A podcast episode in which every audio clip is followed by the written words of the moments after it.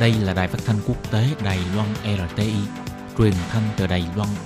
Mời các bạn theo dõi bài chuyên đề hôm nay.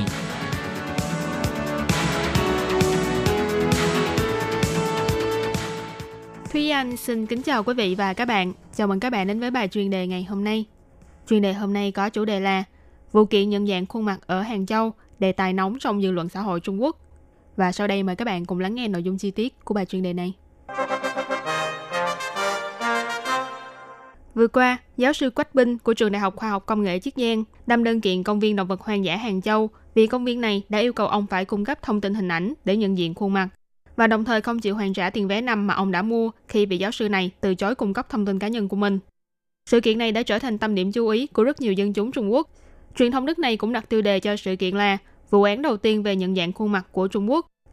Theo ông Quách Binh, việc yêu cầu cung cấp thông tin hình ảnh để nhận dạng khuôn mặt đã xâm phạm đến quyền riêng tư của ông và ông cảm thấy không thể đảm bảo rằng những thông tin cá nhân này không bị rò rỉ hay đánh cắp. Vụ kiện này đã dấy lên làn sóng thảo luận sôi nổi trong người dân và có lẽ cũng sẽ chạm đến sợi dây thần kinh nhạy cảm của đường cục Trung Quốc. Những năm gần đây, công nghệ trí tuệ nhân tạo ngày càng phát triển, trong đó vào năm 2017, ứng dụng trí tuệ nhân tạo để nhận dạng khuôn mặt đã từng được tạp chí khoa học MIT Technology Review đánh giá là một trong những kỹ thuật mang tính đột phá nhất toàn cầu. Và Trung Quốc là một trong những quốc gia tiên phong trong lĩnh vực này. Trung Quốc đã ứng dụng rộng rãi hệ thống nhận dạng khuôn mặt này vào trong việc giám sát của chính phủ và doanh nghiệp, bao gồm trường học, khu dân cư, ga xe lửa, sân bay, khu du lịch vân vân. Thậm chí đến cả những ứng dụng để thanh toán điện tử như WeChat hay Alipay cũng có thể thanh toán bằng nhận dạng khuôn mặt. Giữa tháng 11, tuần sang The Economist của Anh cũng đã có bài viết phân tích rằng mặc dù Trung Quốc đã áp dụng rộng rãi hệ thống nhận dạng này, nhưng từ trước đến nay, người dân vẫn chưa hề có một cuộc biện luận công khai nào về vấn đề này.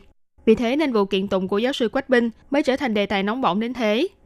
Trang Weibo của Trung Quốc còn đặc biệt thiết lập từ khóa vụ kiện nhận dạng mặt người đầu tiên của Trung Quốc, thu hút hơn 100 triệu người tìm đọc. Bài viết bình luận của cư dân mạng cũng lên đến hàng chục ngàn. Hai tờ truyền thông lớn của Trung Quốc là Tân Hoa Xã và Nhân dân Nhật Báo cũng đã đăng tải bài viết, chỉ ra rằng vụ kiện này là một cơ hội tốt để xã hội cùng thảo luận về vấn đề này. Tuy vậy, tờ The Economist cũng chỉ ra rằng những cuộc thảo luận sôi nổi này sẽ dẫn đến một hậu quả vô cùng nghiêm trọng. Mặc dù đối tượng tố tụng là một công ty tư nhân, nhưng điều mà người dân quan tâm nhất chính là hành động nhìn trộm người dân mọi lúc mọi nơi của chính phủ. Trong những bình luận phát biểu trên mạng xã hội của Trung Quốc, rất nhiều người đã tỏ ra lo ngại về việc thông tin cá nhân bị bán cho bên thứ ba. Và có một dân mạng đã viết trên Weibo rằng, ở Trung Quốc, quyền riêng tư không thể nào được bảo vệ. Lời bình luận này đã nhận được hơn 1.500 sự ủng hộ đồng tin. Rất nhiều người bình luận đều ám chỉ rằng điều mà họ lo lắng không chỉ là lỗ hổng trong việc bảo vệ quyền riêng tư của người tiêu dùng.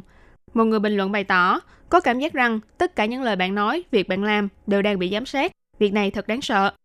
Có bài phân tích cho rằng, chính phủ Trung Quốc cũng thừa nhận việc áp dụng rộng rãi công nghệ này sẽ dẫn đến hệ quả lạm dụng quá mức. Nhưng suy nghĩ của chính phủ là, nếu như các công ty của Trung Quốc không làm tròn trách nhiệm bảo vệ thông tin nhận dạng khuôn mặt và các thông tin cá nhân khác, thì có thể sẽ làm cản trở cho bước tiến trở thành cường quốc công nghệ trên thế giới. Tuy nhiên đồng thời, đơn của Bắc Kinh cũng không hy vọng những cuộc thảo luận này chạm đến phần nhạy cảm trong việc xâm phạm đời tư người dân của chính phủ Ví dụ như chính phủ dùng hệ thống này để giám sát hơn triệu người dân Duy Ngô Nhĩ hay là giám sát người biểu tình ở Hồng Kông. Những ý kiến bất mãn trên mạng có thể sẽ khiến cho chính sách sử dụng hệ thống giám sát này trở nên càng căng thẳng hơn. Hơn nữa, công nghệ này không chỉ được sử dụng tại Trung Quốc mà còn được một số quốc gia khác tiếp nhận. Vì vậy cũng có e ngại cho rằng dữ liệu của các nước khác sẽ bị gửi về và bị lợi dụng bởi chính phủ Trung Quốc. Đồng thời e rằng Trung Quốc cũng có khả năng dùng công nghệ này để xâm phạm vào nhân quyền. Nghiên cứu viên tại Viện Nghiên cứu Trung Quốc Mercator của Đức, bà Samantha Hoffman đã bày tỏ với tờ truyền thông tài chính Mỹ CNBC rằng vấn đề không nằm ở chỗ sử dụng công nghệ này như thế nào, mà là ai là người có thể thu thập và lưu trữ những dữ liệu mà công nghệ này thu được. Nếu như những dữ liệu này được các công ty ví dụ như Huawei gửi về Trung Quốc, thì rất có khả năng họ sẽ giao dữ liệu này ra khi có yêu cầu từ Đảng Cộng sản Trung Quốc. Nghiên cứu viên chuyên về vấn đề Trung Quốc của tổ chức Human Rights Watch, bà Maya Wang, cũng đã đưa ra lời cảnh cáo trên tờ CNBC rằng Hệ thống giám sát mà Trung Quốc đang sử dụng tại Tân Cương rất có thể sẽ được đưa đến các quốc gia khác.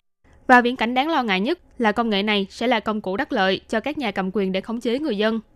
Công nghệ nhận dạng mặt người càng lúc càng phát triển và được áp dụng rộng rãi, nhưng phải làm sao để cân bằng và phân định ranh giới rạch ròi giữa tính năng tiện nghi mà nó mang lại với việc xâm phạm quyền riêng tư và nhân quyền chính là vấn đề mà các quốc gia trên thế giới đang và sẽ phải đối mặt. Làn sóng dư luận từ vụ kiện của giáo sư Quách Binh có liên quan rất lớn đến sự phát triển hệ thống giám sát của Trung Quốc – vì thế đây cũng là sự kiện mà rất nhiều người đang theo dõi và quan tâm.